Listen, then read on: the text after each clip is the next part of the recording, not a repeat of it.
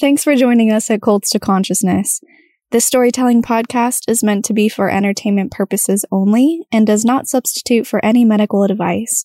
We may discuss triggering topics and we ask that you make your personal mental health a priority. Lastly, the opinions of our guests do not necessarily reflect the opinions of the host. Hey, my name is Shelise Ansola. And I'm Jonathan Rosales. And this is Cults to Consciousness, where we discuss leaving high demand religions or organizations and finding healing and independence through awareness and true individual sovereignty. If you're listening only and you want to see my sexy husband's face, go to my YouTube channel at Cults to Consciousness, where you can like and subscribe, join in on the conversation.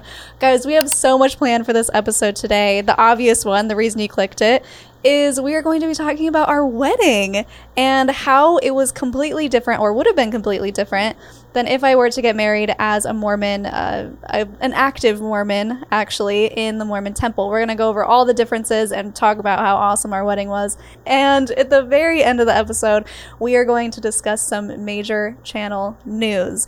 So, a lot to talk about. The first thing is we are in our new studio, which you probably can see from the background here.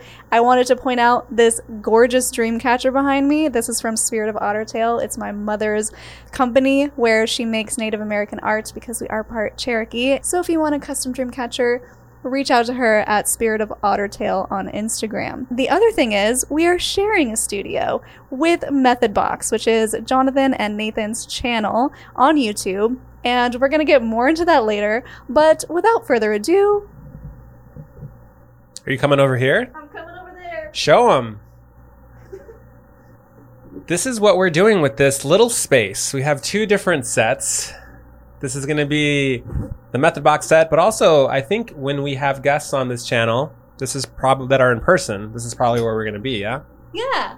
And this is Oscar. Let me officially introduce you to Oscar Mayer Wiener. He is our channel mascot, and if you don't see him ruffling up the pillows behind me in the episode, that's probably because he's on my lap and you just have no idea. It's actually a thing where Oscar will hop on Shelise's lap at the beginning of every episode. Yeah, it's like he can tell I'm about to start recording, and I don't know if it's a switch in energy or something, but he'll be peacefully sleeping on the bed next to me. And then when I say to the guest, All right, you ready to go? He will jump up and walk over and sit on my sit on my lap. He's so sweet and we love him. Okay, so why we're here to talk about weddings, specifically what a Mormon wedding would have looked like versus what our wedding ended up looking like. Because you could have had a completely different world, life, wedding, but yeah. instead we did a whole different thing. We're going to insert a bunch of footage from our own actual wedding throughout this video. So if you are listening to audio only, maybe jump on YouTube, probably gonna put photos up from that our photographer sent over and some some video footage that our video team sent over too of our not so Mormon wedding. Yeah, so we definitely have to preface this by talking about Mormonism in general and kind of the mindset behind getting married. So, the first thing everyone is probably thinking polygamy. That is something that Mormons practiced in the very early days of the beginning of the church, and the early founders practiced it, multiple wives but eventually they had to stop that. And if you want to learn more about the fundamentalist Mormonism, you can click here and we will lead you to an episode where we go into that in depth. You've gotten really good at that. The click here the thing. click here. You're doing all Thanks, of YouTube best practices Thanks, and babe. I couldn't be more proud. Oh. So when it comes to getting married, the Mormon way is generally speaking, they want you to get married young so that you can have as many children as possible.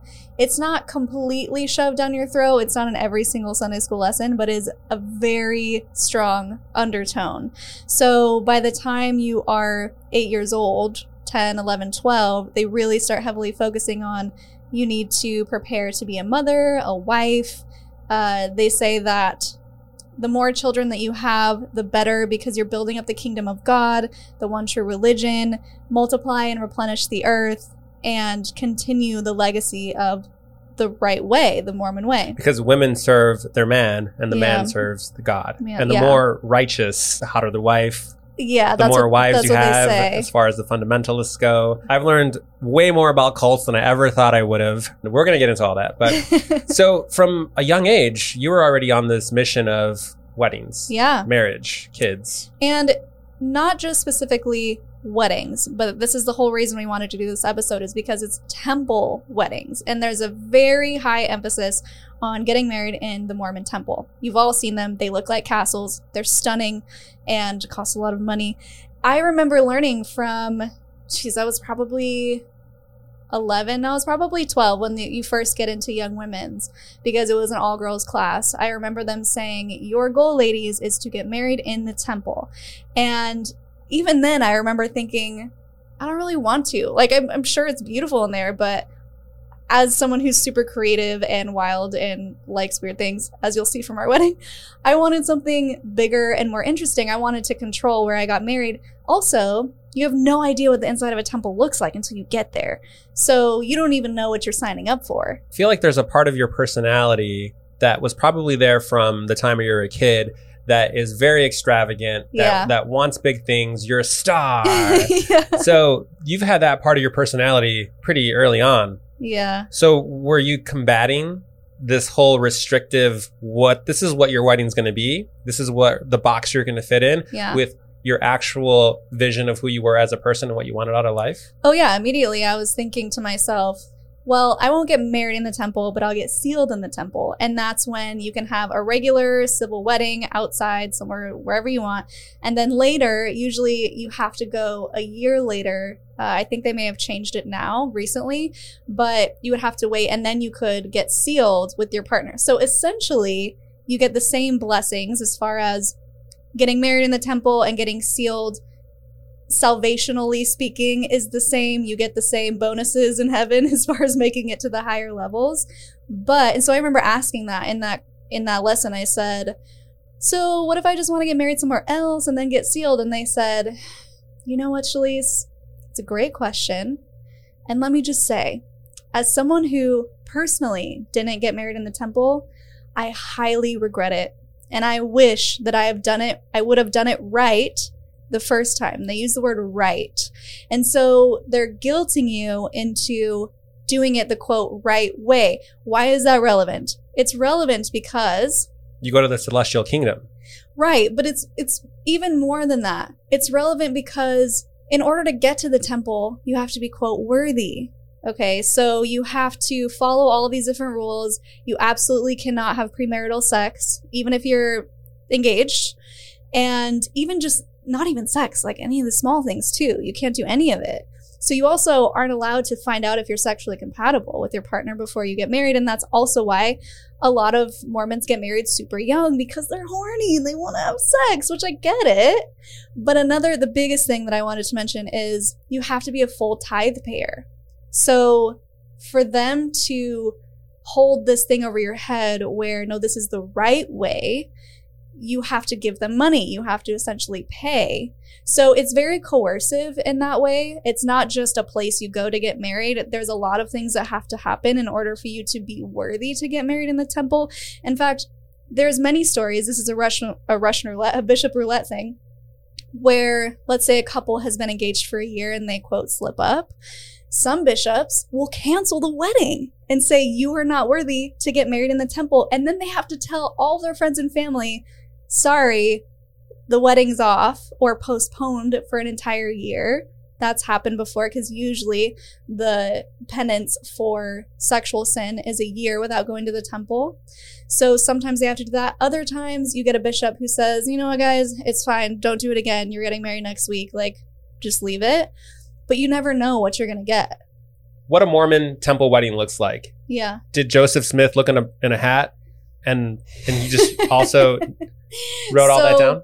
So Joseph Smith looking in a hat usually refers to him translating the golden plates, but the stuff about marriage, especially polygamy, and I want to say temple marriage. Know people correct me in the comments if temple marriage specifically is not in the Doctrine and Covenants, covenants, but I believe it is.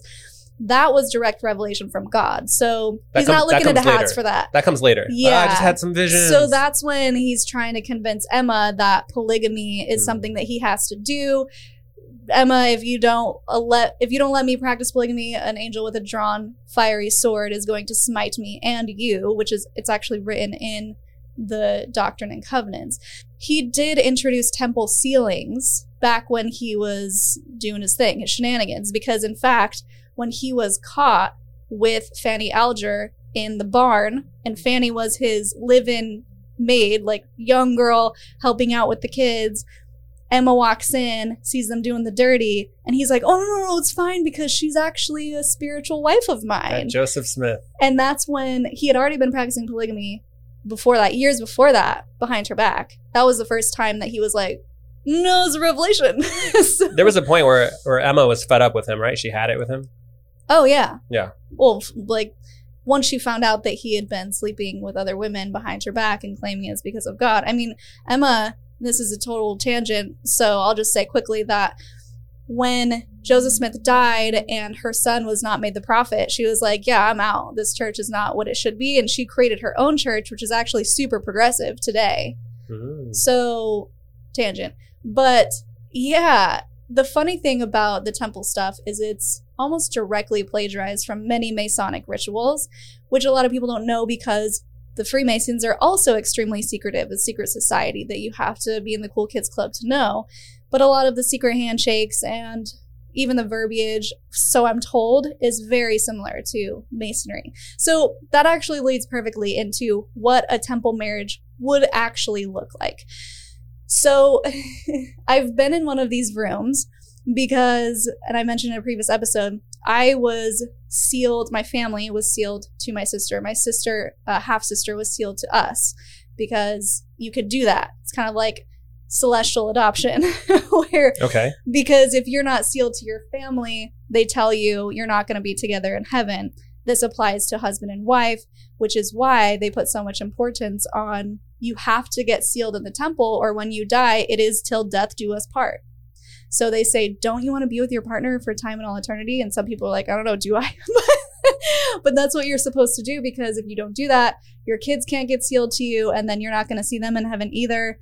So it's all of this fear that makes you think. I even remember asking my brother this. I remember saying, um, and I won't get into his story because that's his story, but I remember asking him, Don't you want to get married in the temple? He's like, Oh, I don't know. And I was like, But just in case? Like, don't you want to do it just in case Yeah. it's real? Because what if? It's a religion based off of sexual repression, mm. sexual shaming, and fear. and fear. Yeah, a lot of fear. So going into a temple marriage, so what I was trying to say is I've been in the room where you get sealed and where people would get married, and it's not that great, pretty basic. Uh, there is an altar in the middle, and also please correct me if this room is different than the one you get married in, but I'm pretty sure the sealing room is the same as the the temple marriage room. There is a podium in the middle. It's like I don't know, yay big, uh, two feet by four feet maybe, kind of set there. You go up and you kneel on it, and then whoever is working the temple that day, I don't know if you can choose who marries you. Maybe you can, but there's a script, and they don't really get to go off script very much, as far as I'm aware. It's pretty cut and dry. This is what the Lord wants you to say. So the other thing about this is that it's very mm. intimate. Not many people are there to witness this. Yeah, that's a really good point to make. It's a very small room. It's not this big, beautiful auditorium with chandeliers. And I don't think the room that we were in had windows. It was very dark and kind of gloomy and a little creepy in there. And you go in and everyone's in their temple clothes. So I'll put a picture on screen here. But you got the men in baker's hats, the women with veils, people who are not the bride in veils. You have this long white temple dress that are usually very ill fitted and kind of ugly, and uh, a green apron with leaves to signify Adam and Eve. So when I first walked in there, I was like, what is going on? Because I was eight or nine, I think, when this happened. And it was considered a privilege for me to even be able to go in there and witness this because normally you have to wait till you get married to see all this. So I just remember thinking, what religion am I in? This is super odd. And even one of my aunts, I think it was an aunt, came up to me after and she was like, So what did you think of the the temple clothes? Knowing like she's gonna think it's weird because it is weird. But once you get to that point, you're just forced to go along with it because your entire life you're supposed to be preparing for this moment. So once you get there, you're not allowed to be like, "Oh, wait, this is what I've been preparing for." So I'm out. something like that. The this is what the garments are going to look like. Uh, The garments, so you know what garments look like because you see your parents in garments. Got it. So, is that the what's the proper term for what you're wearing? Temple clothes. Temple clothes. Who came up with this is how this looks? Was it Probably Joseph Smith. I would actually really love to look into the history of the temple clothes themselves. They seem like they have not changed since 1837 or whenever he introduced it. Basically, when I'm learning about the temple ceremony and I see how it actually went down, I just remember in my 20s because I left essentially because I wanted to get married. We'll get into that in a second. But when I see what I missed, I'm so glad that that was not my wedding. Now, I want to preface this, and I should have said this earlier, and I meant to. We are not saying that temple marriage is wrong, less than, bad, whatever adjective you want to fill in the blank here. We are just simply saying it is very different. And some people may have had a beautiful temple marriage experience. I've heard a lot of people who did not have a good experience because it's not anything what they were expecting. They left crying, feeling confused. So, what we're here to show is how completely different it would have been if I would have gone down that path and just illustrate to people who aren't familiar with Mormonism the differences and what that would look like. okay? The difference between the temple clothes and a wedding dress. Yes, drastically different. This is also something that I would love people to comment on if they know, but I'm pretty sure that the wedding dresses that they have you wear in the temple are pretty much the same thing as someone's everyday clothes. The photos that I've seen, I maybe there's a little bit more lace or something, but generally speaking, there's a very high neck, long sleeves to the wrists, to the floor, and very plain not much detail. Like I said, maybe there's some lace detailing, but it's not going to be see through lace. It's just going to be overlay. What I've heard happening with other people is they get to the temple with their big, beautiful, fitted, extravagant wedding dress. And then they look at them and they go, Oh, you can't wear that for the ceremony. And they have no idea. Sometimes they're not prepared for that. So then they just get shoved into whatever dress they have on the rack because if you don't own your own temple clothes, you have to rent them. You don't even get them for free. I'm pretty sure you have to pay to borrow a temple dress. You can wear clothes that someone else has worn in this super coveted process ceremony. So it's, there's nothing special about the Uh-huh. No. temple clothes itself. because they're like I said, they're very very ill fitted. The fabric is thick polyester, not comfortable. They're just not cute. I mean, I was put in one when I was a kid. Can I ask you something before we continue with the dress? yeah. So this is the ceremony. Is there a reception that happens, like a celebration? That's after. Mhm. This is That's where, after. where you meet. Okay, Yeah. but but that part doesn't have to be as restrictive with the people No, no, that no. come. So the reason that most women don't understand that they can't have their own wedding dress is because they've probably attended other weddings where what you do is the people who aren't invited to go in and watch the ceremony, like Jonathan, you were saying, there's very limited space. And let's say we were to get married in the temple, pretend we were upstanding Mormons, Lord help me, and my parents are not Mormon anymore. They would not be able to attend my wedding, our wedding, because they don't have an active temple recommend. And again, in order to get that, you have to be following all these rules uh, no drinking, uh, no sex before marriage. It wouldn't apply to my parents. Um, you have to be a full tithe payer. There's a, an entire interview that the bishop asks, reads verbatim these questions. No masturbating, and that's that applies even if you are What, married just like the weeks leading up to the wedding?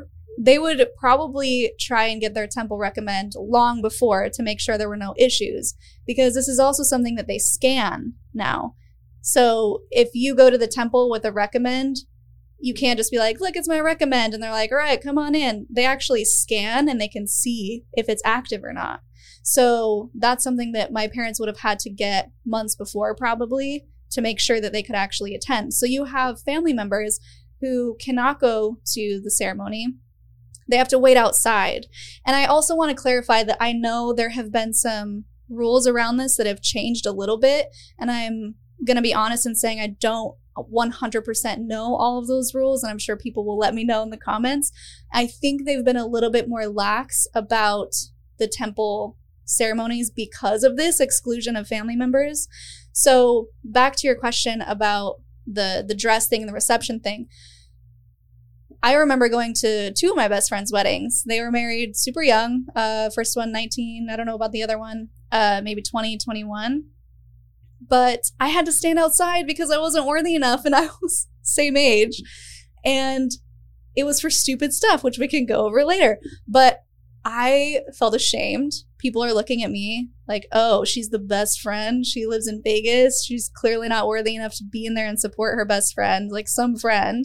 I felt really bad about that. But I wanted to be there to support her because I could have just not gone to the temple and then people wouldn't have known if I was worthy or not to go in. But you wait at the doors they come out in the dress that they purchased that are not the temple clothes. So we never get to see what they actually got married in because there's no photos. But- so they come out in the wedding, their wedding clothes, like a regular tux, a regular wedding dress that is modest now because once you go to the temple, you are given the garments. And that's what people refer to as magic underwear, not Mormons, but other people, where it's the the t-shirt, basically. T-shirt and shorts that you wear has to be the closest thing to your body. We talk about this in my mom's episode.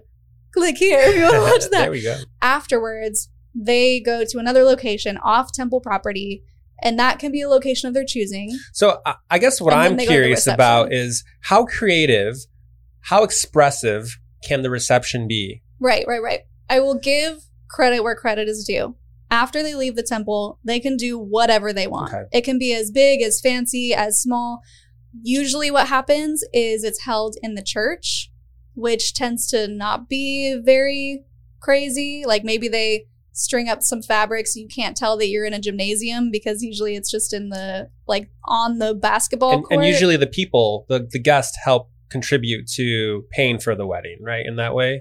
I don't know if they help pay for it, but from what I have observed, and this is also biased because I grew up in Utah, which is its own beast of a thing, but from what I've observed within Mormon weddings is if it is held at a church building, usually you have people helping with the catering. Like someone brings a dish and it's kind of it's very homey, Hmm. it's very community. You literally just use the chairs that are already at the church building and the tables that already exist there. You put a tablecloth, a little centerpiece, and it's very cost effective because you don't have to pay for the church building and you don't have to pay for the temple. So you're really just paying for decorations and a wedding Gotcha. dress. Yeah. Gotcha. So you can be creative and expressive in the reception part. You can. It's just not as typical. So the the brides that purchase the the fun dress that is a representation of them, they can wear it, put that on after. They can put that on after, Okay. but with the restrictions of it has to be, it has to cover your new garments. And then the reception, no alcohol. Right. That is a major difference. So party Usually end, party ends at 9 p.m. right? I will say Mormons love dancing and Yeah? they tend to be really fun dance parties because if you've never had alcohol, you don't know what you're missing. Everyone just has a good time. Sure. Uh, but yes, usually dry weddings because even having alcohol would be seen as who do you know that's not Mormon or that's a Jack Mormon, which means you're Mormon but you don't really follow the rules. So I think it would be looked down on to have alcohol at the wedding, even if it's for people who are not Mormon. Is cursing allowed? It's not technically a rule, but pretty much. So you didn't grow up in a household that had the occasional swear word. No, So is that why you don't really swear? probably. Okay. I remember the first time I said shut up and I felt bad.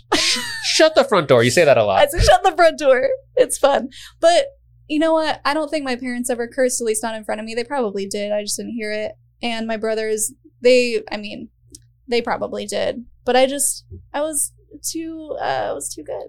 Okay. Sans the no alcohol, sans the no cursing. So you can't have, you got to play clean versions of songs for the dance party. Oh, big, big thing. Yes, absolutely. and then the super restrictive, kind of sterile ceremony. It's, you could still have kind of a fun wedding. You can. And that actually jogs something in my memory as well about the dancing. Don't even try to twerk on the dance floor. Like you will be Glared Leave room at. for Joseph Smith. Oh no, you leave room for a Book of Mormon. they literally would tell us that at dances. Don't get close enough to where you don't have room for a Book of Mormon in between you. And oh, we would always laugh like, Wait, wait, that- wait, wait. Oh, you're not being ironic. No. they would say, leave room for a Book of Mormon in between Ah. you. So Oh, you wow. no skin to skin, no Okay. touching, That's no fair. chest to chest. I can't imagine the what it feels like to be that sexually repressed, especially at that age. Oh. Where you're probably like the horniest you're ever going to be because you're like 19, 20 years old, Yeah. right? At the time, with Yeah. all the, the hormones going on.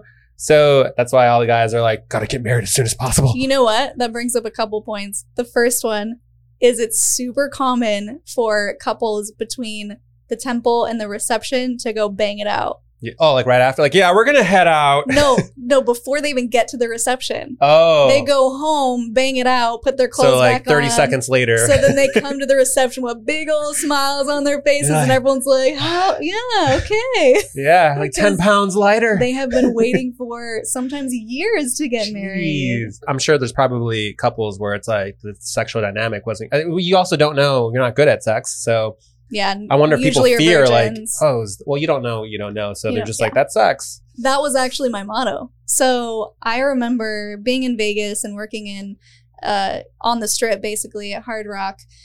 People would say, You're a virgin? Because I was 19, 20. And I'm like, Yeah, I'm a virgin. Like, super proud of it.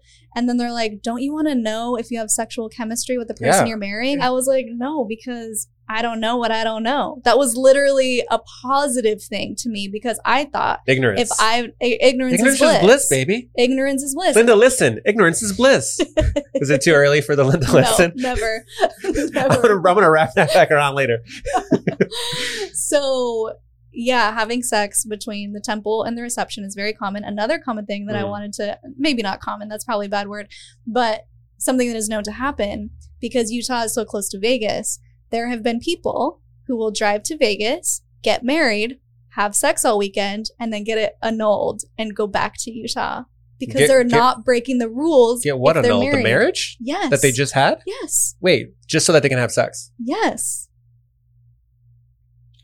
So that's like that's right there with the poop hole the- loophole and the Yeah, soaking. I see the fog go over Jonathan's eyes as he's like, I'm confused. like tax evasion. Like, how do we just get around everything? no, really, okay. that's a thing because it's a way to get around it. You can't have sex till you're married, but if you're married, fair game.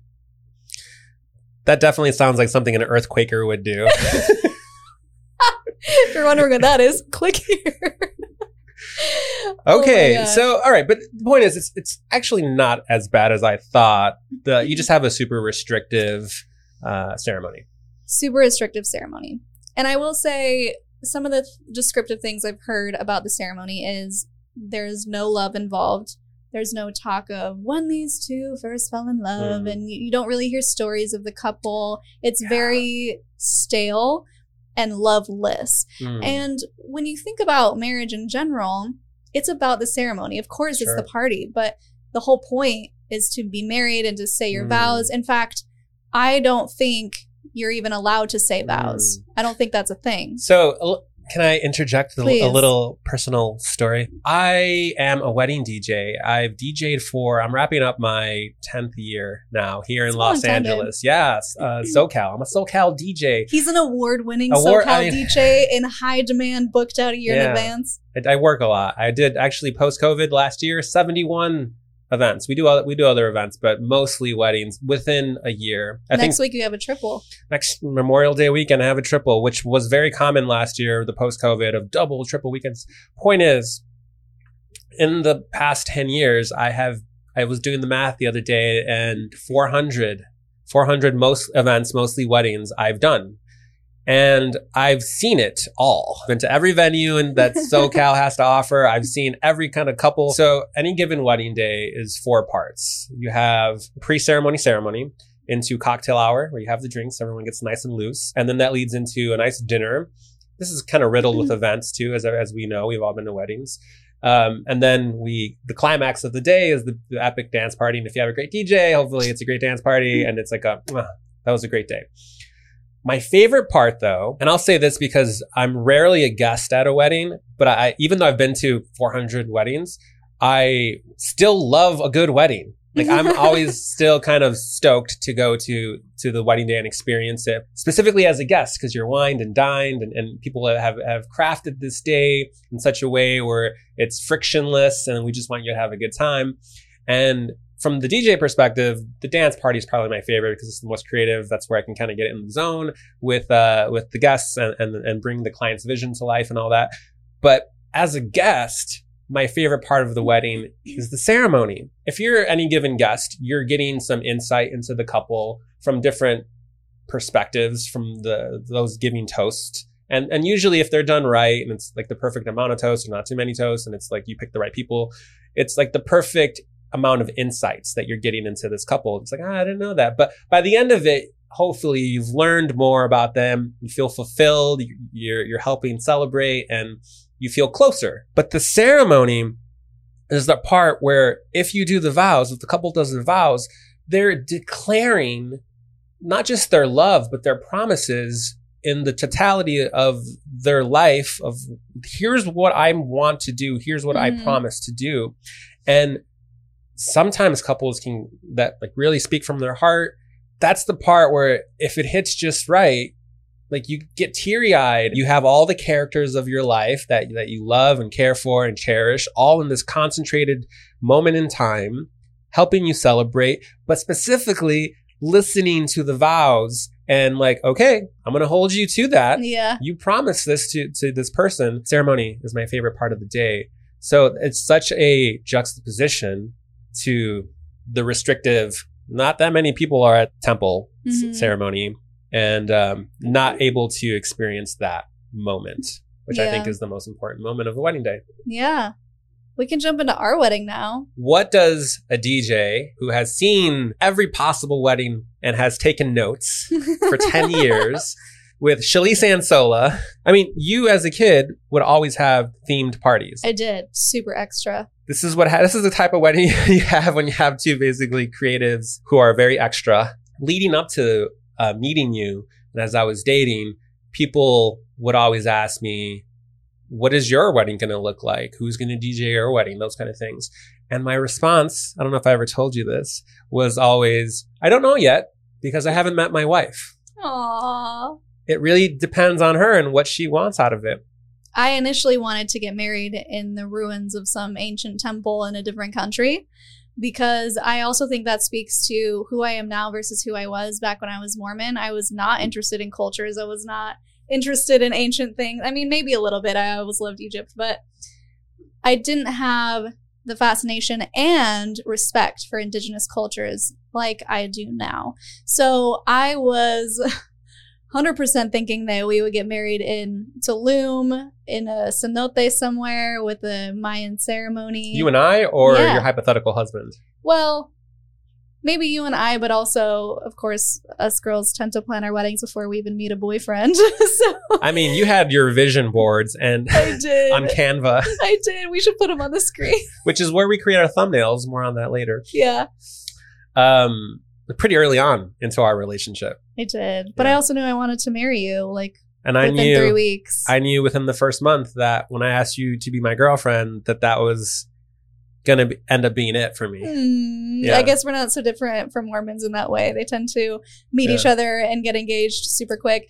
We did get engaged after eight months and that is a big theme in our relationship is that it all happens so fast. It's yeah. it's uh when you know you know kind of yeah. thing. So but that ends up being the theme that we let the guests kind of in on is how fast everything happened. We both created manifestation lists because we were in fact i was actually in a manifestation course which i thought was really fun. It was a great way to put my goals down on paper to see what i wanted right in front of me making a wish to the universe if you will.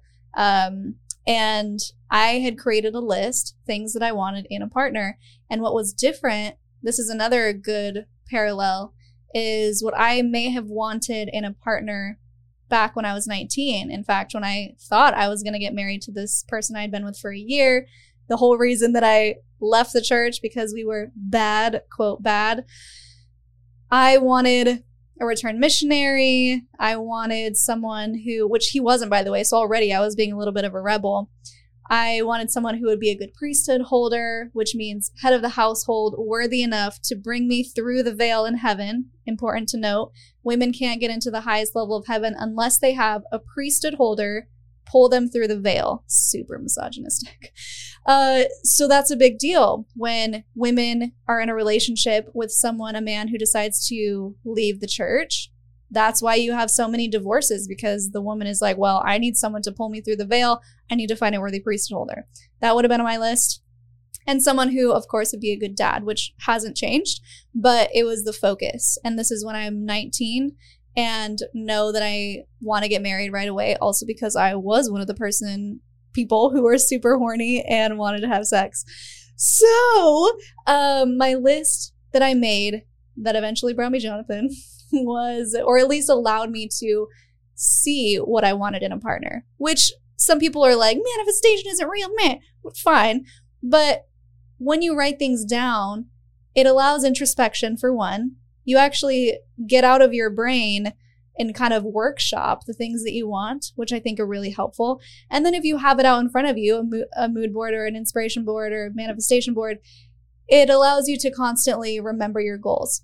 So I wrote out this list and it was very different than what I had done in the past.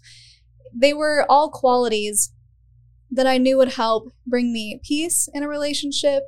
Uh, fire, passion was a big one now that I was no longer sexually repressed, I'm like, I want someone who I can have great sex with and was unapologetic about it. Asked my brother, he was like, during the wedding.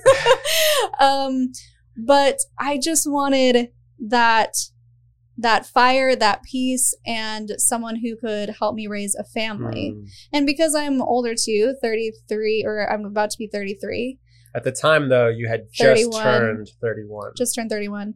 So, yeah, I was ready for a family. Um, super old maid in Mormonism's eyes. I should have been married 10 years ago with three kids by now, which it's totally fine if that's the case for you, but that was not my path. I, as Jonathan said, I wanted to be a star. So, anyway, we write these lists.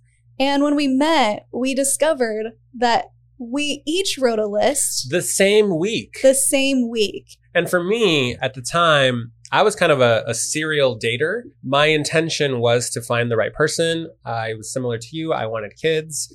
I'm 30. Well, I'm 38 now, but at the time I was, I had just turned 37. We're six years apart. And it was time. You know, I had done all the sow your wild oats kind of stuff. I was really ready to find the right person. So similar to you, wanted to focus in on what it is it that I want out of a partner, mm-hmm. made my partner wish list we find out after the fact that we made our list the same week. Download the app the same week. One week. week later. Within three weeks of both being on the app, we which was very overwhelming by the way because you're you're just you're talking to many people and you have this it almost feels like a part-time job responding to people actually going on dates you were going on like five dates a week i had told myself one date a week and that was what i could handle um, so it didn't take long before i found you a month later will you be my girlfriend and then eight months later, will you marry me? Mm-hmm. And then 18 months uh, having a wedding. So yeah. when you know, you know. You know what? There's something I want to mention about dating as a Mormon, which is actually easier. I'm going to say easier. Some people may disagree.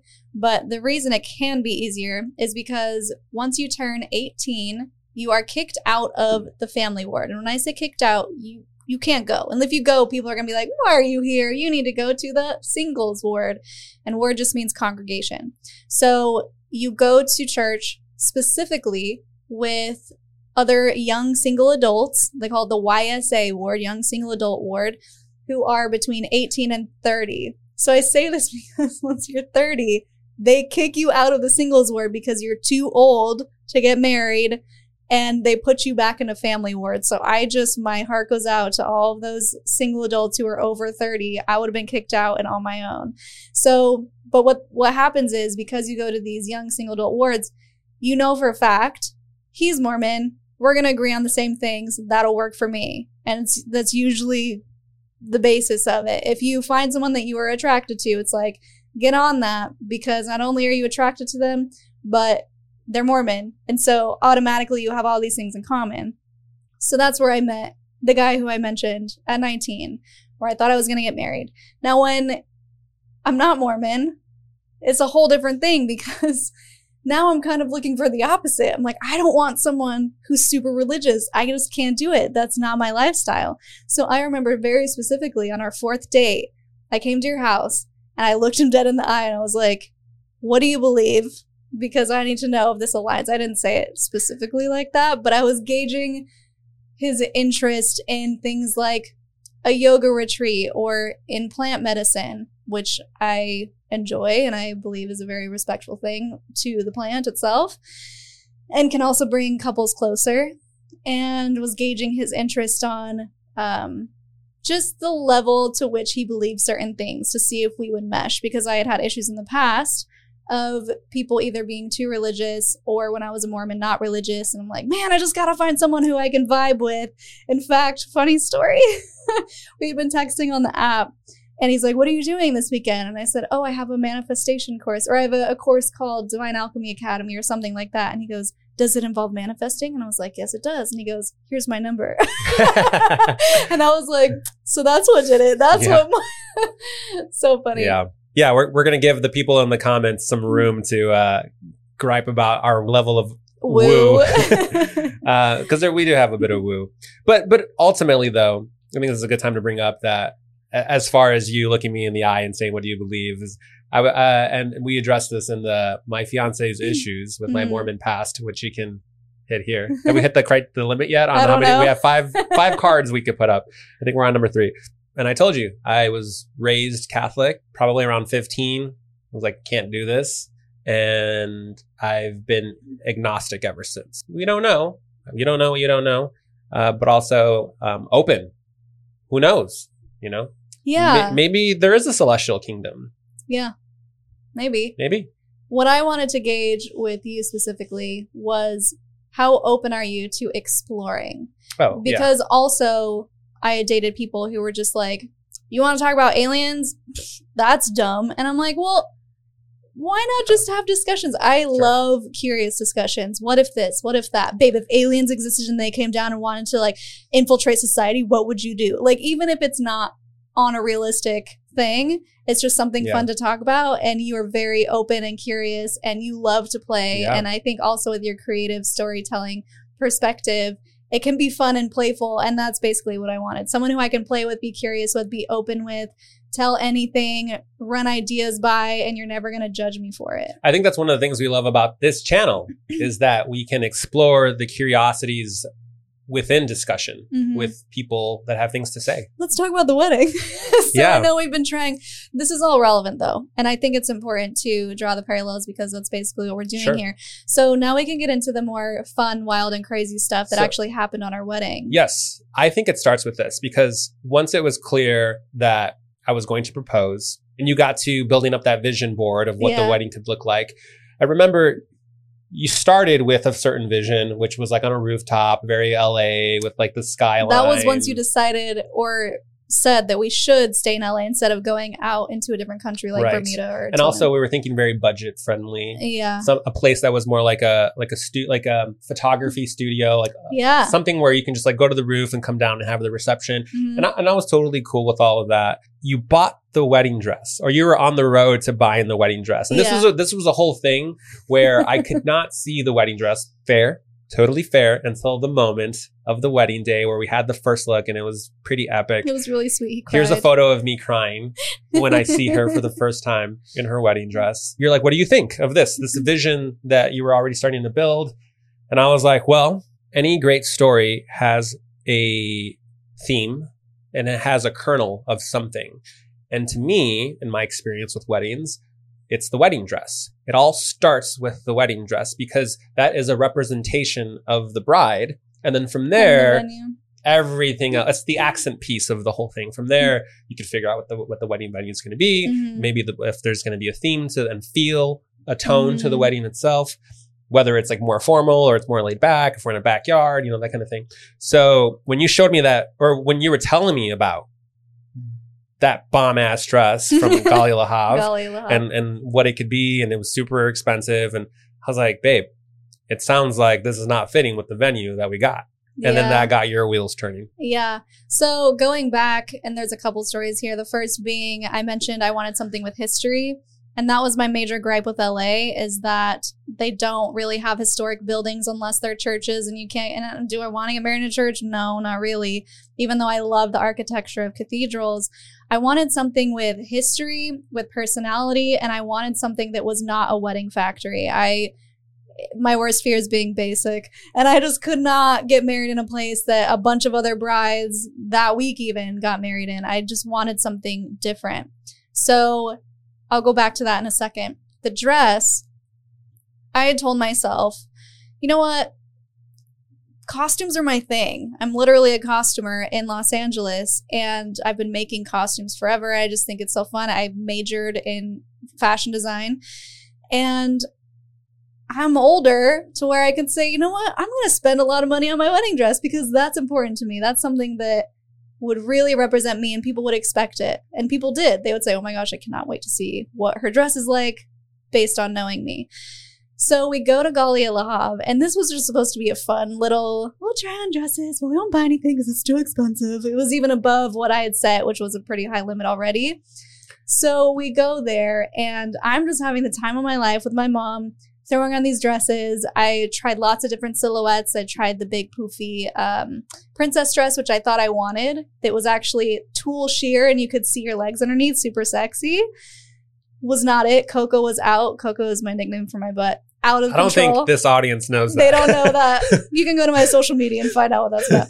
Um, so Learning so much about Shelise Ansola. hey, um, so I come out in this dress, and I'll put a picture on the screen. Maybe I'll even put the the video of me walking out for the first time in the dress. It's spaghetti strap. It's super low cut in the front, and it is beaded, just encrusted with beads, and it has this beautiful brocade design, swirly design with lace and a crosshatch pattern, which is very Art Deco. And so I walked out and I looked in the mirror and I had an immediate response emotionally. And I got really choked up. And I, I guess I could share this because it's it's relevant to childhood trauma. But I remember looking in the mirror and saying to myself, who do you think you are that you could wear a dress this beautiful When you saw yourself for the first time. in the dress? Wow. because it was so stunning and I had such an emotional response, my first thought was unworthiness. And it was a really powerful moment because since I've been doing all this work to unwind this programming of you're not good enough or you look slutty, right? And Mormons would say, or at least not the judge, judgmental ones would look at that and say, you look slutty because you're not covering your shoulders. It's super low cut. You can see a little bit of cleavage, like I have cleavage anyway. And because I had been doing all this deconstruction work already, I immediately countered it with, of course, you are worthy enough to wear this dress. Of course. Why wouldn't you be able to wear this dress? You look incredible. This dress was made for you. And in that moment, I was like, I'm getting this dress. I'm probably getting this dress. And it was expensive. It was really expensive, but it was such a beautiful moment. And looking back to especially the pictures, guys, we got our wedding, wedding album back two days ago, and I'm gushing because all I wanted to do was Vogue in that dress all over the theater, Editorial style. editorial style. Because Strike I grew up. I grew up modeling, doing photo shoots. Like that's my thing. I just love being in front of the camera. That was my another self expression thing that I always craved when I was young, being in front of the camera, dancing, whatever. So that knowing that I could have that moment and feel so connected and have that dress be such a representation of me and this era that I was obsessed with. I literally said in the video, "Who do you who do I think I am, Marilyn Monroe?" like right immediately when I walked out. That's so funny. And so it was this old Hollywood just like dripping with glam. And there started the old Hollywood glam theme wedding that we Mhm. threw. Mm-hmm. So we encouraged our guest to dress the part. It was any decade. Didn't have to be the 20s. to the 50s. Because usually when people do that, they they harp on the 1920s Gatsby style, but this Yeah. was like any decade of old Hollywood, 30s to 60s. Um, Formal. Just glam it up. But the venue itself, I think, is the one of the Yeah. main characters of this piece because it, you found this place. Yeah. It's atypical in that they don't have many events there, but they film a lot there. So it has, it's rich already because it was a movie palace. So one of the mm-hmm. things that I learned through this process is that in downtown Los Angeles, so there's a street called Route 66, a road for that goes from you know the the east i think actually where i'm from chicago Yeah. all the way to the ocean the Monica. pacific so that road would run through downtown los angeles and it's a street called broadway back in the day by back in the day i mean the 1930s Mhm. a lot of the downtown area wasn't built out yet Mhm. but the attraction was this road was Broadway. was Broadway. So cars would would drive through like the old Model T cars, and so there was like that's where you get the marquees with the with the lights and everything. So a, a night out would be going to go to the, theater. Uh, the theater. This place that we picked is an old movie palace that was built specifically in 1930 One. and 1931. Yeah. And I love that you love I love the history so history much. so much. I don't mean You- to correct you. I just love you it. You did such a deep dive into I did. the spirit of this place. Yeah. Yeah, no, I love that. So, um, the energy that was packed into this venue when we walked in for the first time, it was palpable. It definitely felt haunted. Love that so Um, much. It was uh, it was a place that felt like it needed to be brought to life. uh-huh. Um, but yeah, they they they f- film there a lot, a lot of. In fact, the traveling that we've been doing lately, Yeah. we're just watching movies on the airplane, and I'm like, babe, this, It seemed this like- is our theater. Like every other movie, This is our theater. we would pause it and be like, "That's our lobby. That's the ballroom." Like It- everything, everywhere, all at once. I want Um, to dance with somebody. Had a scene in there. the artist. Um, there was a movie Babylon that I just watched with Oh, Brad Pitt, right. and I was like, babe, that's, our theater.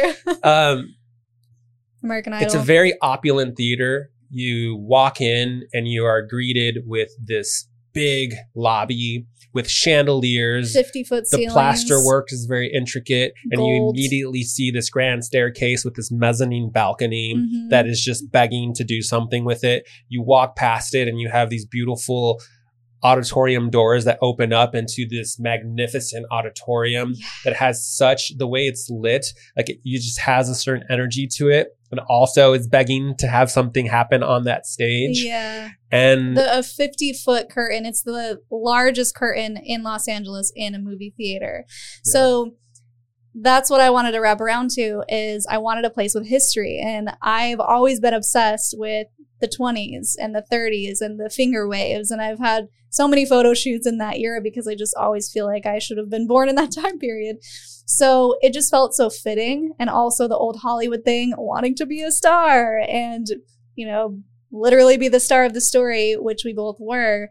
And on that note, when we chose this place, I was so excited, so, so, so excited. I just started thinking of all the things that we could do because it's a movie theater. It's a movie palace. Literally, that's what they were called in the 30s.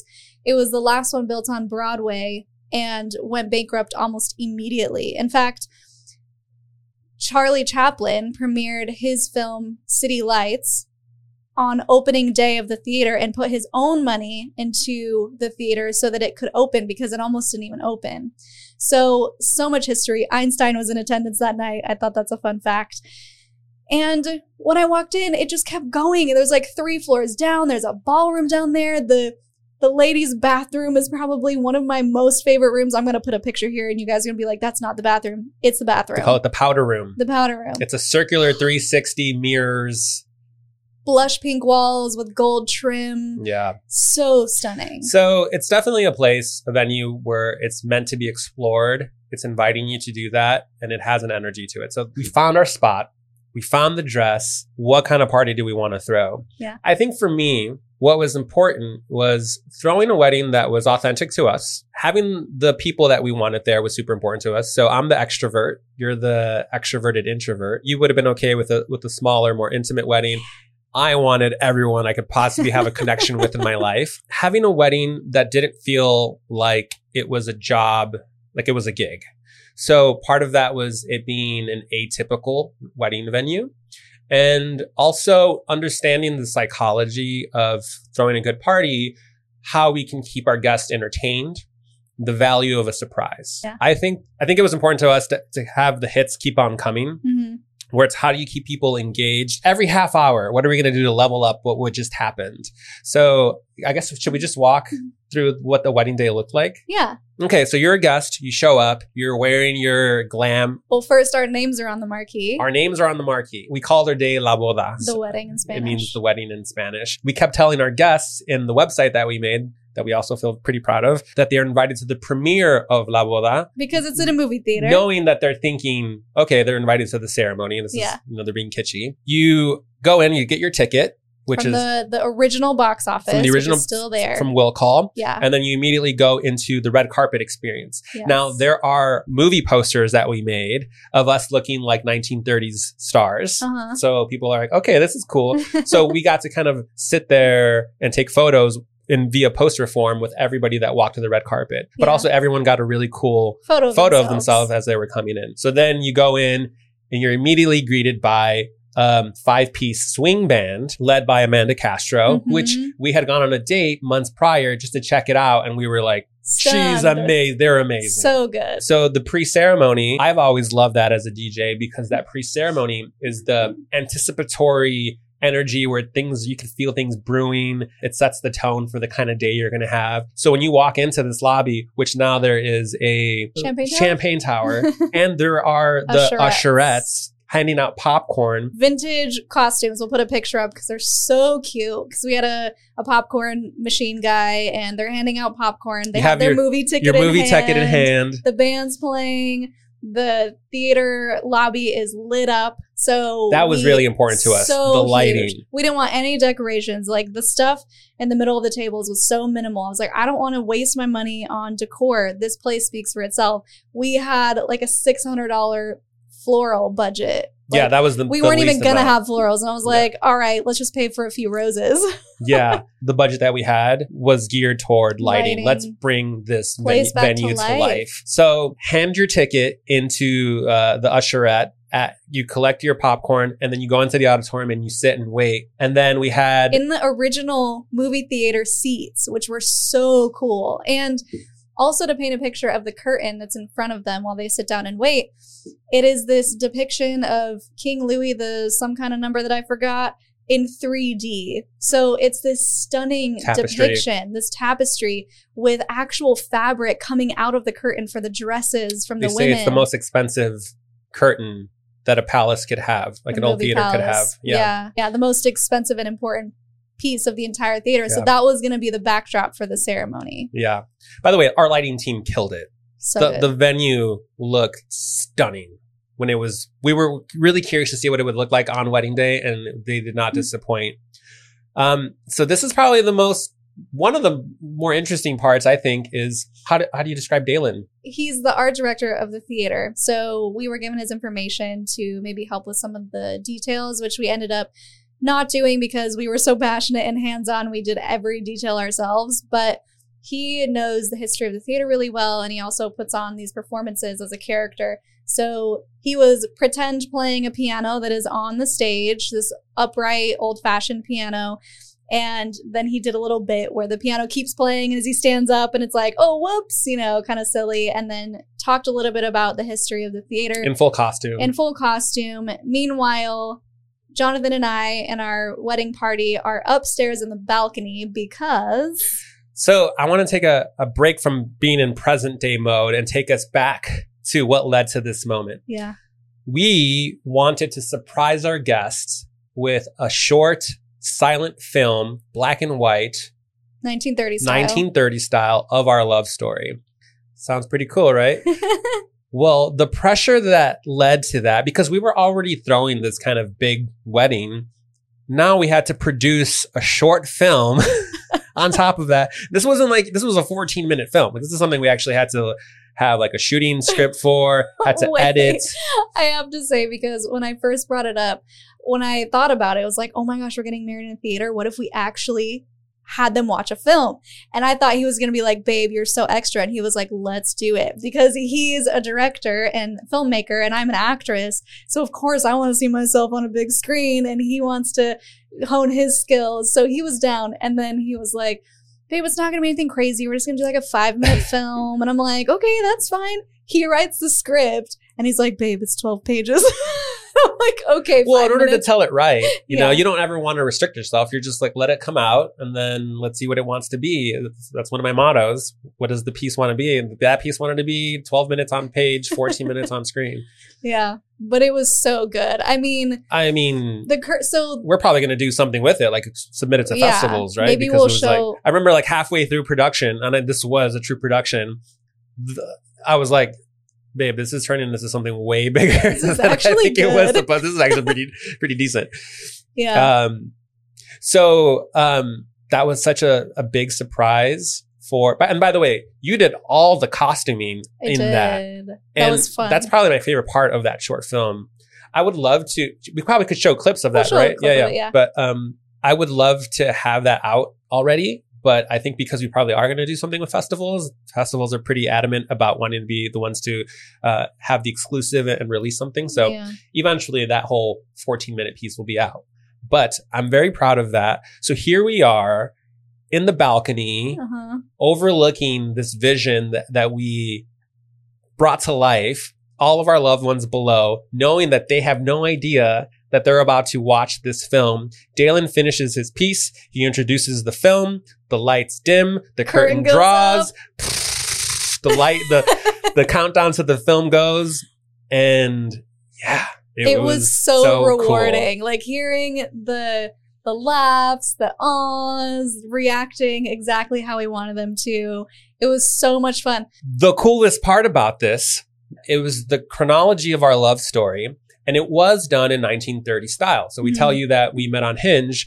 There was one point where you're like, babe, this is all cool. We're able to turn all of our story into an old timey Old timey piece. version. But how do we get past this phone swiping thing? You had the brilliant idea of why don't we have Hinge be a matchmaking service that uh, someone is the headquarters, there's a headquarters and there's someone in charge and there's a book that everyone gets and you can rifle The through pages, the, the pages, profiles. the profiles. And what I love about what we did with this short film was that because it was a chronology of our love story from when we met on Hinge all the way up to the proposal, we're having subtitles throughout. which Yeah, title it- cards. title cards. And then there's a scene that you wanted to have, which was like, and just when people think it's over, we reprise, we come back in the film where now you're showing me the venue itself venue that, that we're actually at. So you're like, and then we can have our names on the marquee. And then you're kind of walking me through what the wedding's going to look like. And then the band will be Yeah. over here. And then you take me to the stage and you're like, we'll get married here. And then you turn around to the screen behind us in the film, the screen that the people are watching the film on. And you're like, and we'll have a movie of our love story, you know? So it was super meta. That film ends with us hugging, embracing on the stage, getting ready for the next step, which is going to be the wedding. And then the next title card you see is the wedding. And then the lights come back on, and they're in. curtain goes down, and they're in the third act of the film. yeah. The film has come to life. That's my favorite part. So we're up there getting ready for us to continue the, the ceremony. yeah. Little did I know. Yeah. So I'm up there trying to enjoy this short film, but I am panicking a little bit on the inside because I had been keeping this secret from Jonathan for the 10 months. Actually, before that, I even was like, I'm going to do this on the wedding day.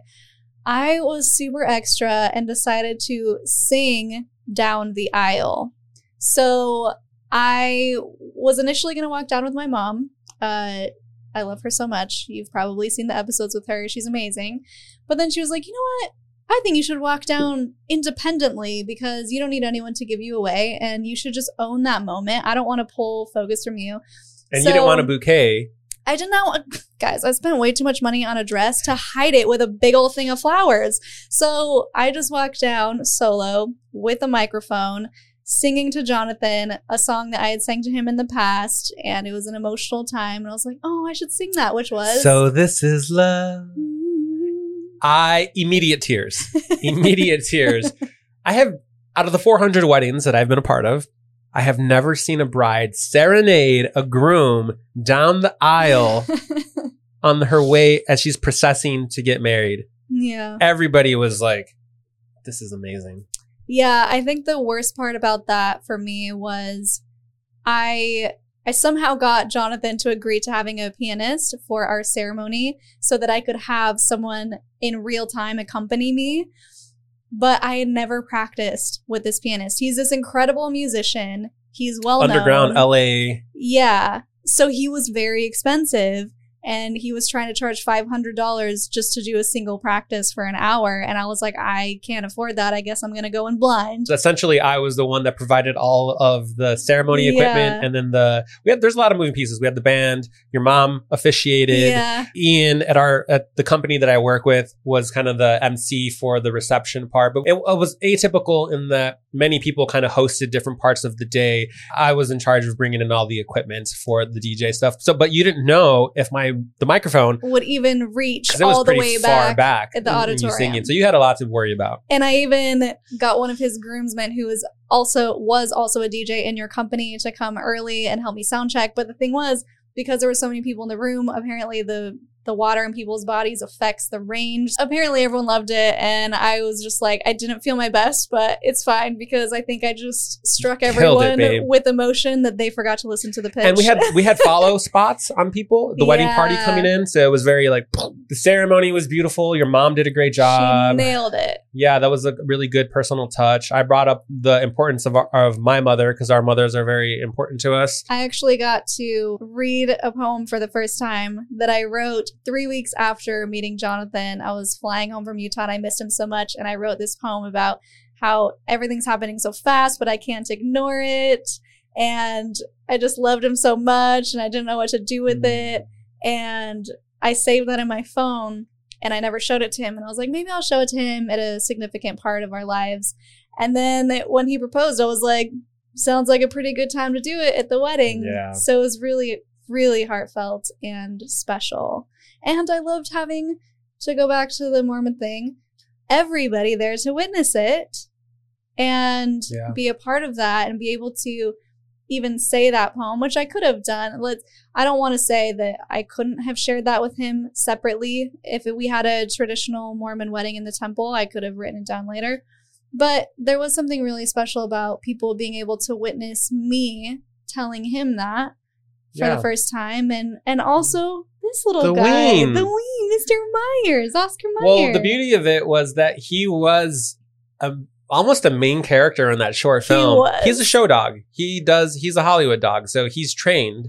And we met on set. yeah, you guys met on set. He's very uh, camera ready, and he definitely shined in that short film. he did. So one of the things you did was create a matching suit to my suit, which was like An an, an, assorted 1930s. Like there was a vest, there was a, a jacket, uh, Waist chain. waist chain. He had our rings strapped to his waist chain, and there was the moment where who has the rings, and then he came running out with Running the rings. on and people got to see him with my, the matching outfits, and you killed it, Mr. Ween. he killed it. But yeah, what was that like having a wedding party? Kind of just wrap this back around to the not so Mormon wedding versus having a wedding party when you do have a Mormon wedding. From the weddings that I've witnessed, you can still have a wedding party and even have bridesmaids dresses, but it's kind of irrelevant because the ceremony, like there's no ceremony that they can really be a part of in their clothes anyway. So I think it's just honoring them specifically and saying, you're special, wear this color, and people will know that you're special, or here's a dress and you can look like you're special, but there's no real duties for the bridesmaids. Gotcha. As far as uh, clothing, though, there there is restrictions in the reception for the wedding party, or there isn't. The only restriction would be modesty. Hmm. So I had a lot of fun designing my bridesmaids dresses. I didn't design them specifically. The vision but for it. picking it out. Yeah, I had a lot of fun. They were all in black and gold sequin, very glamorous. It it was basically old fashioned but with a modern fit. So everyone was just hourglass figure, stunning. They all had red lips, old fashioned hair. I'm going to put the photo of us on the stairs right now because it is just so good and everyone looked amazing.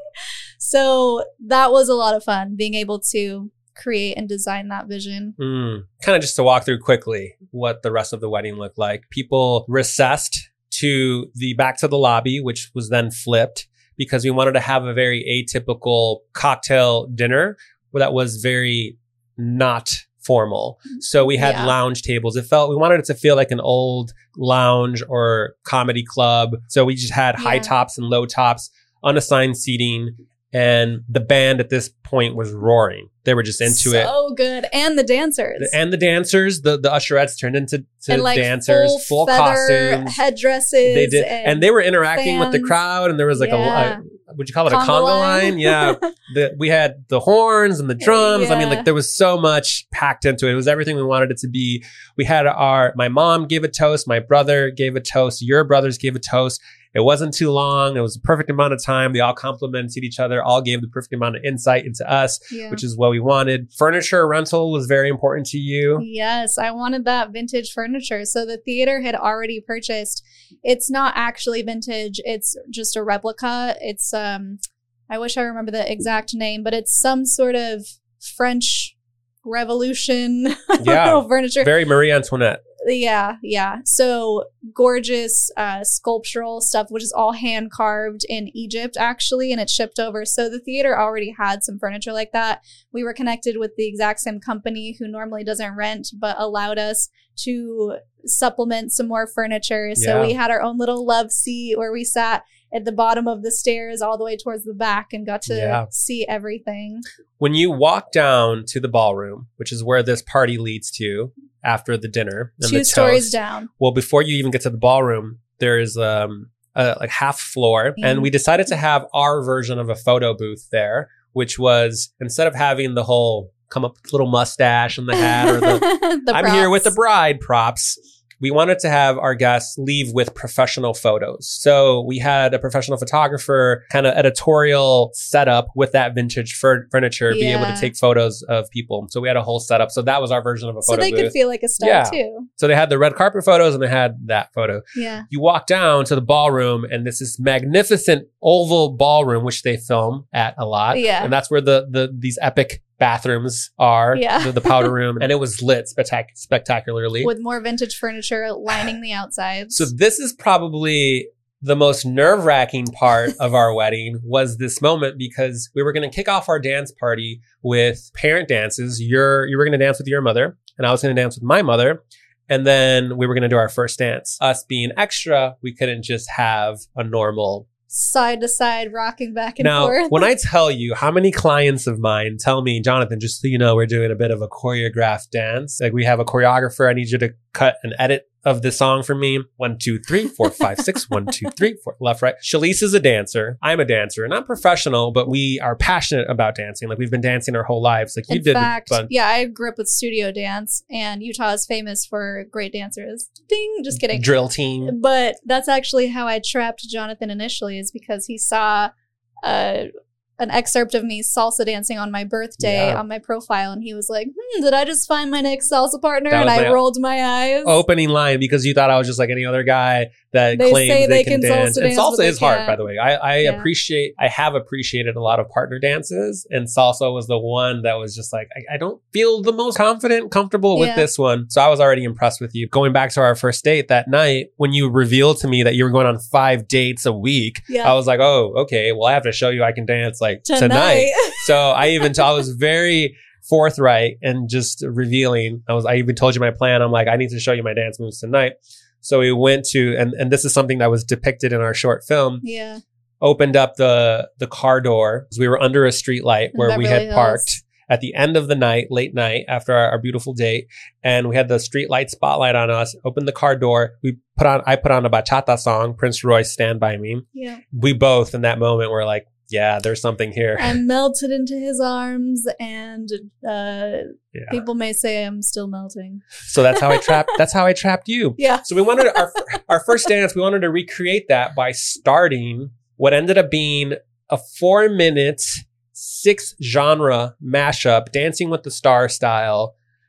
First dance. I put on a salsa dress, like an actual performance, white, covered with fringe and Swarovski crystals uh, salsa dress. I had the tights with Yeah. crystals on them and salsa shoes and everything. In fact, I very specifically said that I wanted to have my hair in a way that when we did this salsa dance, this first dance, it would still look awesome the rest of the night because my hair is naturally pin straight. And I knew that if I curled it and we danced, I would look freaking crazy afterwards.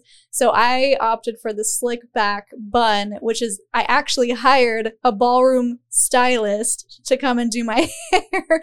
So it did not go anywhere for this first dance. When I tell you practicing and choreographing what this six genre four minute and four minutes is a lot for any dancer. It's a long time. I mean, you have to have the stamina, and we haven't danced like that in a No, long time. Well, even when I was competing in high school, the longest we would ever go is maybe three minutes, 15 seconds, and we were exhausted. and we're so I, I I whipped up an edit of what these songs were that we wanted. So the genres were we went from bachata, salsa, Salsa.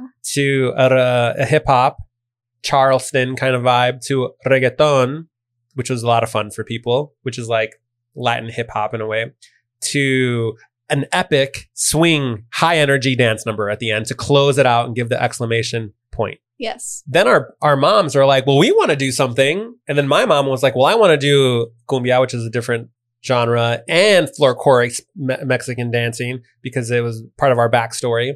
And then you and your mom wanted to do the Charleston. My mom's So- a dancer. And then I was like, Mom, because you were going to go first and you got, you and your mom killed it. We're So showing you good. footage now. And you guys practiced, you came up with something great. And for me, leading up to this was, Mom, you do know that I have like this whole other four minutes that I'm going to do after this, like immediately after this. So you're, we're basically adding two more Two minutes. I'm going to go nonstop hard. So all that to say that we were producing a short film. we were planning this epic wedding. And then on top of that, we were nonstop practicing for Well- a month leading up to the wedding, what these, this choreographed special dance is going to look like. But might I say, we had the salsa and bachata choreographed. Well, we had the salsa choreographed. Uh, one of our good friends helped us. Another one helped clean it. We had had that part for maybe two months. So after we would work out, we would go into the dance room and practice that part. And it was, it was difficult because it was a very intense salsa number, and you were also still learning salsa. I mean, you picked it up really quickly, but there was a lot of stuff to kind of fine tune. And then we got the bachata maybe a month before the wedding. And then we still have all these other genres to go, like three minutes left. I wasn't worried. And he wasn't worried. And I was like, as a dancer, babe, we have to know this choreography. Like, I, when I learn a dance and perform, I've known that dance for months and we don't even know it. We finished choreographing that last part of the dance the week before. Like, not even, like five days before. to do that dance for four minutes, yes, it was a lot, and we got sweaty, and we knew it was going to be a lot. But practicing it, leading up to it, was so intense because we're like, again, again. I normally don't have issues with my knees. I, I needed knee braces. So I'm like, babe, this is like we're going for hours every single day. It was challenging. There was a part where I taught you some lifts that I learned in high yeah, school. Yeah, and then you wanted to throw lifts in we there. had to do the lifts, You guys. gotta throw the lifts it's in the swing. swing. Swing, by the way, was my genre that Yeah. I learned when I was 21. You taught me salsa, I taught Yeah, you swing, basically. So I taught him this lift, and we're practicing in the gym, and we get a little bit too mom- too much momentum, and he launches me across the gym. I land on my knee This is a couple days before. two days before the wedding. Oh, if you looked close, you could see the giant black Actually- bruise on my knee. There was an episode of Cults to Consciousness where you were talking to some, I forget which episode it was, and I should know, where you had a big bruise on your right shoulder. And I'm like, babe, people are going to think ah, that's the reason the why. It was from the first dance practicing. Yeah. yeah, It was very much what we wanted, which was like, but wait, there's more. There's Like, there, like, there's the hits just Singing, keep on coming. acting. One of my favorite parts was the actual dance party because dance parties as a wedding DJ are super important to me. We had at our wedding all seven DJs from our company, including myself. I hopped on the decks. I'm from Chicago. I had a big part of my family that wanted to he- hear Chicago house music. I even got my set in there Yeah. and we threw an epic dance party with seven DJs. We had seven DJs at our, at our wedding. And then I changed again. You changed and this again. was another fun little moment for me to shine and share my my talents with everybody, which was I designed and built, sewed my own jumpsuit that actually matched and mimicked my wedding dress. I when I saw this, it looked like it was an actual piece that you can get somewhere because the design was so Thanks, babe. yeah, no, you the last thing I want to say about this day that we or this weekend that we created, because we had our bachelor and bachelorette party, which was a Mhm. whole other party that we had to create um on that Thursday. And then the Friday, we had the rehearsal with our wedding party and everybody that was involved with the ceremony. And um, my, my my parents um, helped facilitate the the dinner there Friday. So that was like a whole other kind of mini party to throw. And then our wedding day. We wanted to have all of our family and friends in one centralized location. If the venue itself was a character, I would say the other main character was the hotel, the Mhm. Haas building that was directly across the street here in downtown LA on this street on Broadway, 30 second walk. We thought it would be cool. It was an old bank building that was then converted into Built in apa- 1927. apartment buildings. It was remodeled. So it had that industrial concrete loft. loft feel, then turned into a hotel. And we wanted to have everybody in there. So that was a big part of the experience. The wedding planning experience was connecting with all the people and trying to Tetris where everyone was going to be and making sure there were RSVP, making sure Yeah. that they were connecting with the hotel. Um, they had this penthouse, the top floor, huge, beautiful penthouse. 17,000 square feet. There was a pool up there, a basketball court. Like you could see all of downtown. You can look and see our venue, wedding venue, We'll put with some photos of us on the rooftop. with our marquee. And we, it was important for us to have an after party up there where we kept our guests up till sunrise. So yeah, we just, we did it.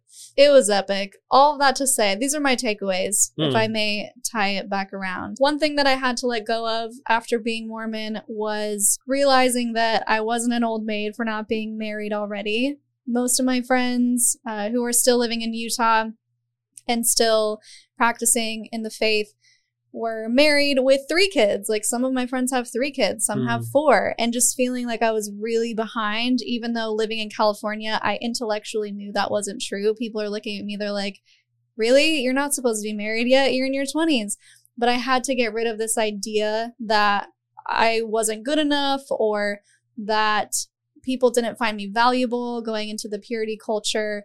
Are men going to find me less attractive because I have slept with other people? That was a big thing, letting go of that.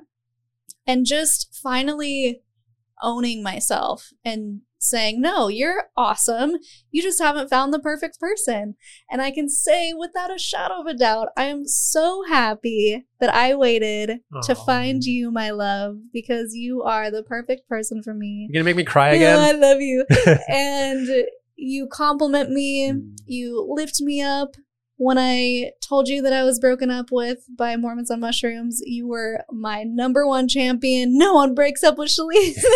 Let's start your own podcast. You're a huge, huge reason that this podcast even exists for all of these people to enjoy and listen to. And you behind the scenes have been the driving force behind this. So people don't really know because you just see me in front of the camera. Jonathan is in the back scheming, telling me I need to send emails and helping me send emails to reach out to guests, um, potential get potential guests.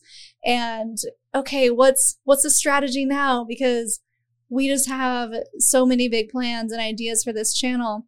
So you've been a huge, huge part of that, Mhm. and I love you so much. Thank much. you, babe. And I'm just Thank so you so happy that we I could have. you. I love you. That we could have the wedding that was truly tailored for us.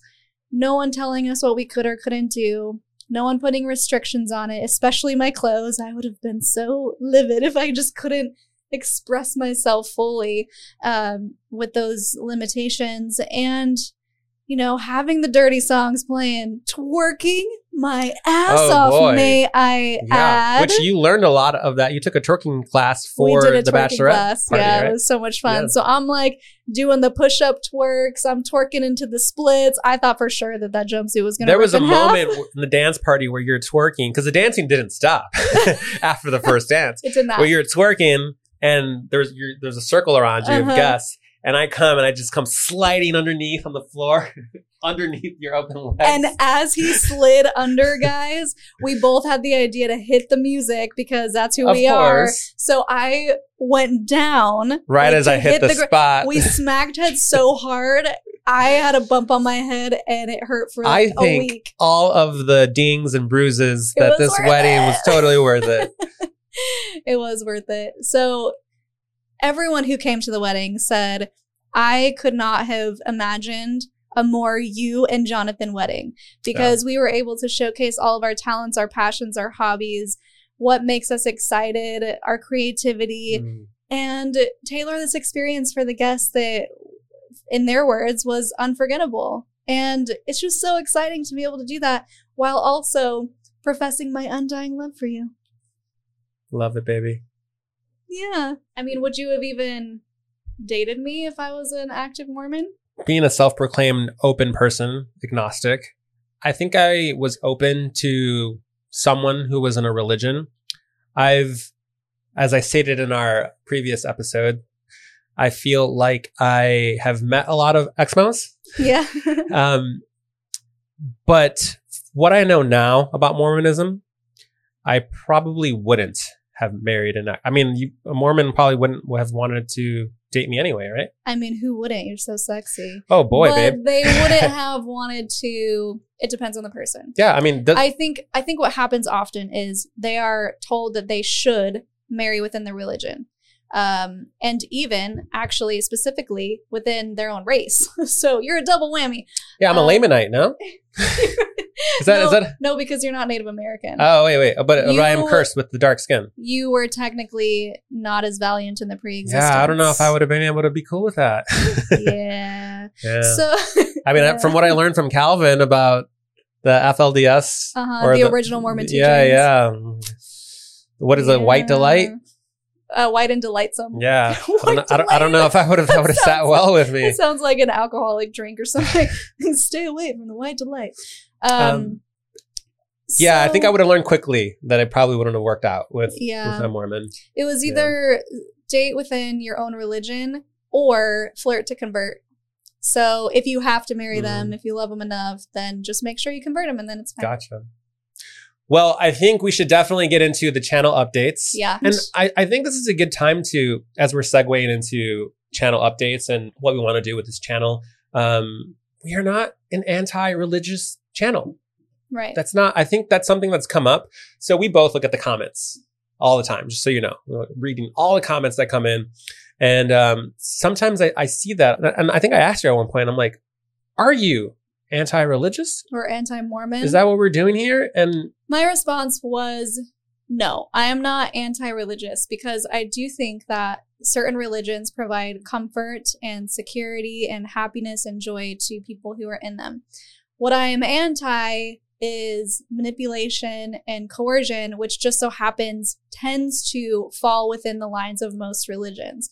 So, my whole goal with the channel was not to say religion is bad and don't do it, it's to expose the dark underbelly of these religions or groups, not even just religions, groups that are coercing their members into thinking, believing, feeling, acting, behaving a certain way, and try to give people the permission to self govern, to have individual sovereignty, to be conscious enough to understand that they can create their own reality and they don't need anyone else telling them how to live or what to be, especially when the only reason behind those things is something that we don't know even exists in the afterlife, which is usually what most people are doing those things for, is for a promise that they don't know for sure if it's going to actually come true. So a lot of people ask, uh, well, yes, Mormonism is clearly a cult, but you should still believe in Jesus and and clearly everything that you were doing was wrong, but these are all the things that you should be doing that are actually right. And I I guess I would say to that if you want to believe in Jesus, that's beautiful if that brings you comfort, but I'm on the side of that doesn't necessarily resonate with me to call myself Christian because I don't believe personally that there's a God in heaven on a throne judging me, wanting to send me to hell if I do something wrong. It just doesn't resonate with me. All of that to say, I believe the purpose of the channel is to amplify people's voices who have had less than ideal experiences in these groups that tend to be religions. And a lot of that is it's it's a negative experience. So see some people will say you're biased, you're only telling half the story. Yes, in a way I am because I don't need to bring people on who are having warm and fuzzy experiences in their religion because that's not the point. The point is to shed light on the uncomfortable, the dark, the dirty, the stuff that people don't normally talk about and aren't exposed to because that's where the growth is. That's where you can show people this is where this group is being manipulative and this is how to avoid it. It's just about awareness. It's about drawing attention to these things and like I said shedding a light. Yeah, and I think for me that's the most important thing. I think when the channel first started back in mid-July of last year. This last year of last year. When I saw what this could be which was which is really just a platform to platform people that need stories to be told um, and what that could do we basically have two viewers that two types of two viewers. types of viewers we have the people that were in uh, who are having a, a post cult journey and need someone to relate to, need a companion as they further down, they go further down the path. And then there are people like me that are just curious and interested in this cult world that didn't have a clue before of what was going on. Mm-hmm. Um, but these people who are being vulnerable and are telling their stories, they're doing so much to help others. Yeah. And I think ultimately that's what we want to do with the channel is if we were to have a channel mission statement, it's to platform people to tell their stories and to be able to do that as much as possible and to raise awareness. To, ultimately to raise ultimately awareness to because awareness because when you hear someone tell their story, usually, and this is what we see in the comments, is people say, I didn't grow up Mormon, but I grew up Jehovah's Witness, and I can so relate to this. Or I didn't even grow up religious, but I grew up in a culty household. I can so relate to this. And it allows people to have their own introspection about themselves, but also if that person is ever to run into an ex Mormon or even a current Mormon, it just allows them to understand them more as a human, what they're going through, what's going through their mind, why they act, think, and believe a certain way. And I think it can allow people to have more compassion and empathy for others. So it's actually the opposite of trying to bash religion. It's trying to help people understand people who are involved in these cults or who have left these cults and how to better interact with them. Yeah. So I feel like my job, I've kind of been like you alluded to earlier. I've been kind of the silent partner in all this. Um, little backstory. Shelise was uh, co-hosting another podcast called Mormons on Mushrooms. They essentially broke up with you two la- years in. Two years in after you helped facilitate its growth. You were little down and out about it. And uh, this was early on in our relationship. So I was observing you and your level of involvement with the podcast and these uh, extracurricular, extracurricular festivals that they would do and how much you were kind of putting your heart and soul into it. And then to kind of just in an instant get broken up with. And um, a little bit about me. I came out here uh, to LA for film, went to film school. My background is in video production and my brother who were 14 years apart. So he is, he was at the time, so 2017 is when he decided to come out. I always had an open invitation for my brother throughout his adolescence to come and live with me. And, um, at 19, he chose, he was having a rough time in college. He chose to come out. Little did I know that he had big YouTube dreams and I was d- directing music videos at the time and wanted to fully be a director, uh, writer, producer of stuff that you would see in movies, but Netflix stuff like that. So as I'm observing him in his first weeks out here, this is back, so this is already like five, six years ago. Uh, he was 19 at the time. I always had my nose up to YouTube. It was very much like this is not where a filmmaker goes. Little did I know that's exactly where a filmmaker goes because you can cultivate your voice. You're creating content, so you're you know that's where you can have um, audience feedback. So as I'm seeing him in the YouTube world, immediately it was like, oh, I can help you with this. And then that turned into, yeah, we're going to partner up.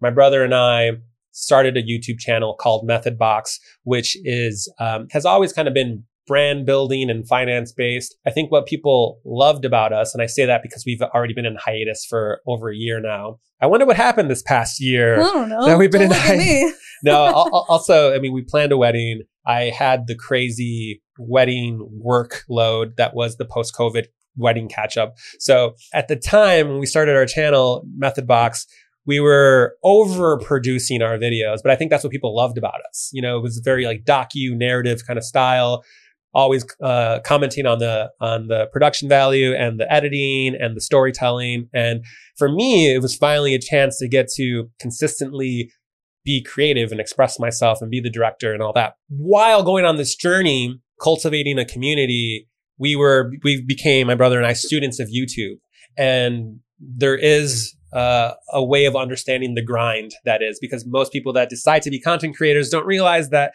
you are now a performer, a writer, a producer, an editor, a cinematographer. And just when you think you're done and it's time to post the video, well, now you're Marketing a promoter. Team. Now you got to get that out. Now you got to get on TikTok and then rinse and repeat. That's that week and then basically never stop every yeah. week. I always see the algorithm as this like fictitious beast that's just like more, more content, keep feeding me. And it, it, never ends. So most people sign up for something that they don't realize what it is. And then God forbid that you actually succeed to some capacity where you're like, well, now I have to keep going.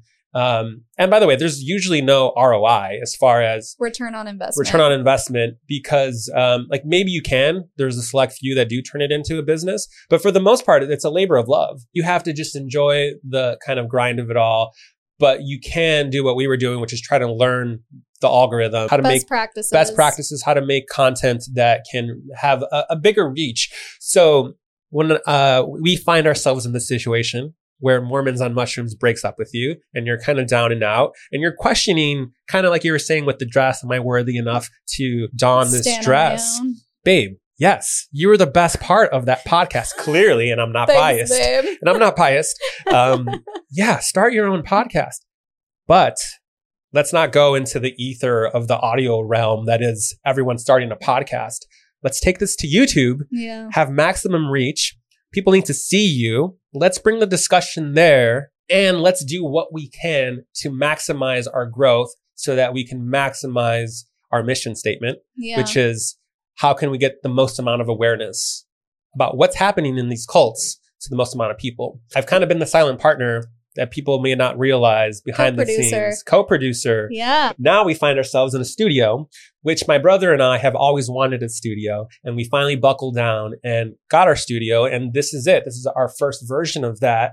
And we kind of always knew that Cults to Consciousness was going to be in the same studio because I don't know if you know this or if it was obvious or not, but we've filmed ev- mostly every episode of C2C in our bedroom. In our bedroom. In our bedroom. So cut to me kind of walking around our, because our camera just lives there. The big light bulb sphere lives there. Yeah. Um, the microphone lives there. Just uh, moving. I mean, how many times you're like week. waking me up because, babe, I have to make the bed because I have, I have to, to, film something in 15, in 15 minutes. minutes. I'm like, okay, let me get up. But also, yes, let's do it. For me, it's been such uh, an amazing ride and getting to see you flourish. I think you're so great at conducting an interview, at cultivating a space that people can feel very open to tell their stories. Yeah. The last time we did this this type of video with me in it, this check-in video, I was raving about how the channel oh, just hit right. 1,000 subscribers. That was in October, three months in. Now we're 11 months in and just hit 60,000 subscribers. I am so curious to see what's going to happen at the year mark, which will bring us back to mid July in just two weeks. Who knows where we'll be a year from now? Because every time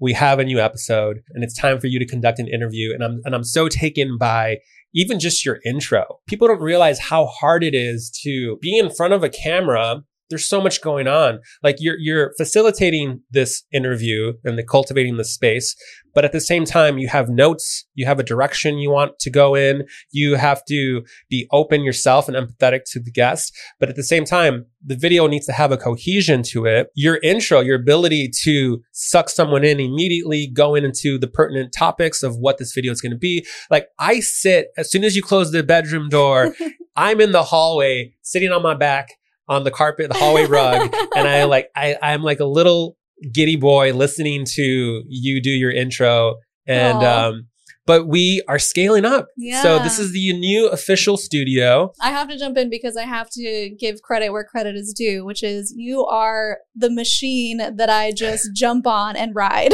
because there is so much that you do behind the scenes. You are the thumbnail master. Yeah. Getting people to actually click on the video, which is arguably the most important part because Titles. if people just scroll by it, then the Yeah. stories go unheard. And we, like you said, we want maximum exposure. We want people to be able to feel heard and seen and and ultimately just Thank get you. their stories out. So I, he he taught me how to edit. I didn't know what Premiere Pro even was, and it was like a new language. I'm sitting there trying to edit the first episodes and. You know, every 10 minutes, babe, something happened. I don't know how to fix it. To where now I can edit an entire episode on my own you help with the intros like as far as the the clips we put Thank at the you. very beginning and yeah you do so much and because we wanted to ramp up i started thinking uh here's a fun little channel announcement we want to have a baby soon we want to be parents Yeah.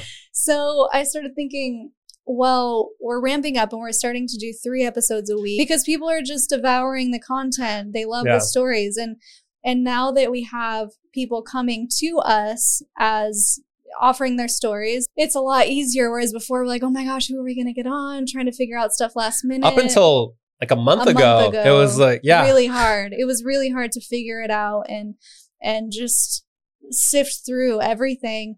And so we realized, okay, we are able to do more episodes and our ROI, return on investment, is really healthy right now. YouTube is rewarding us for But also your Patreon. Thank Yeah, you, patrons. Patreon. We one of the, one of the announcements is we were able to get the camera that we wanted.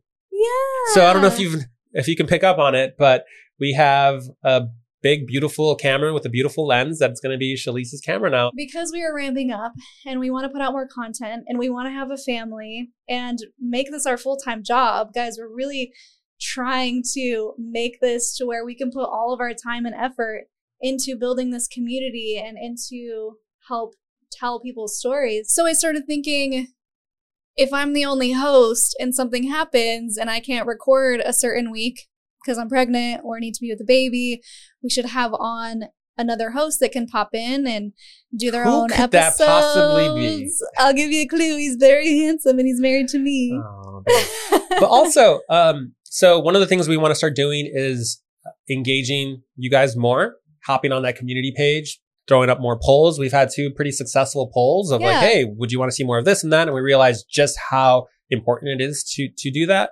So um, there's going to be way more engagement on the community post. we want to play with bringing Jonathan on as a co-host for certain episodes, certain topics, because we also feel his perspective would be valuable in the sense that because I was raised in a cult, there are some things that I forget to explain uh, because it's just part of my psyche. So having him on as the the pragmatic, uh, agnostic layman, he calls himself, who isn't really familiar with certain things, he can ask those types of questions for our audience who relates more to him. Exactly. Because as we stated, we have two types of audience those in the pol- post cult experience and those that are just interested in it. So I think I'm going to represent that. Also, I'm not going to be in every episode. Also, I don't want to necessarily affect too much of what the essence of this has been so far.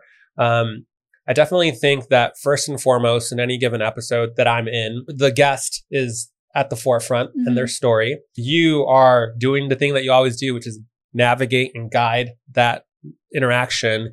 And then I might be just kind of a side character, side note, like, what about this though?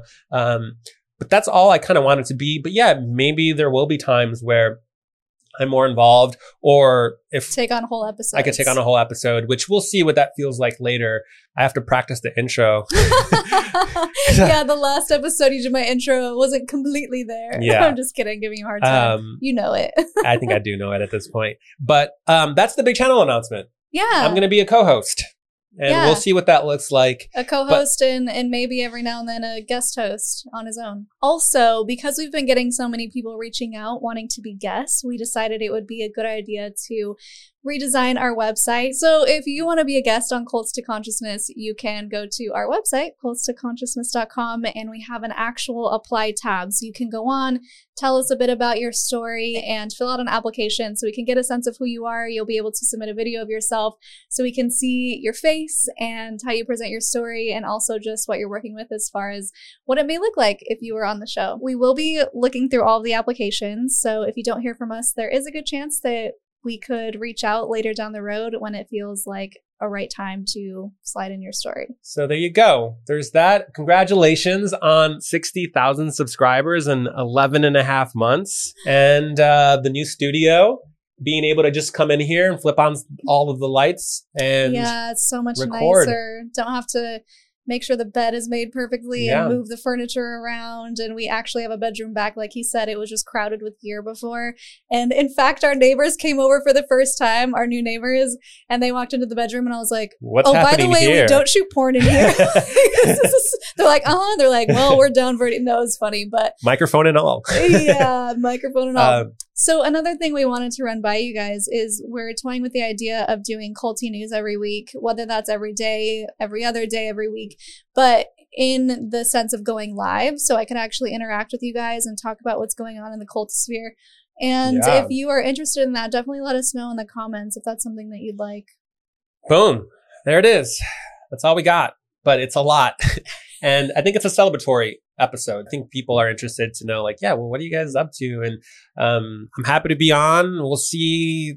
Feedback is always key. So Yeah. when I am on, I guess let me know how I do or what you'd like to see. Or I mean, you're amazing, babe. You're intelligent, you're well spoken, you're engaging, you're charismatic, you're Man, sexy. you're just filled with compliments. I love you so Thank much. Thank you. I love you so much.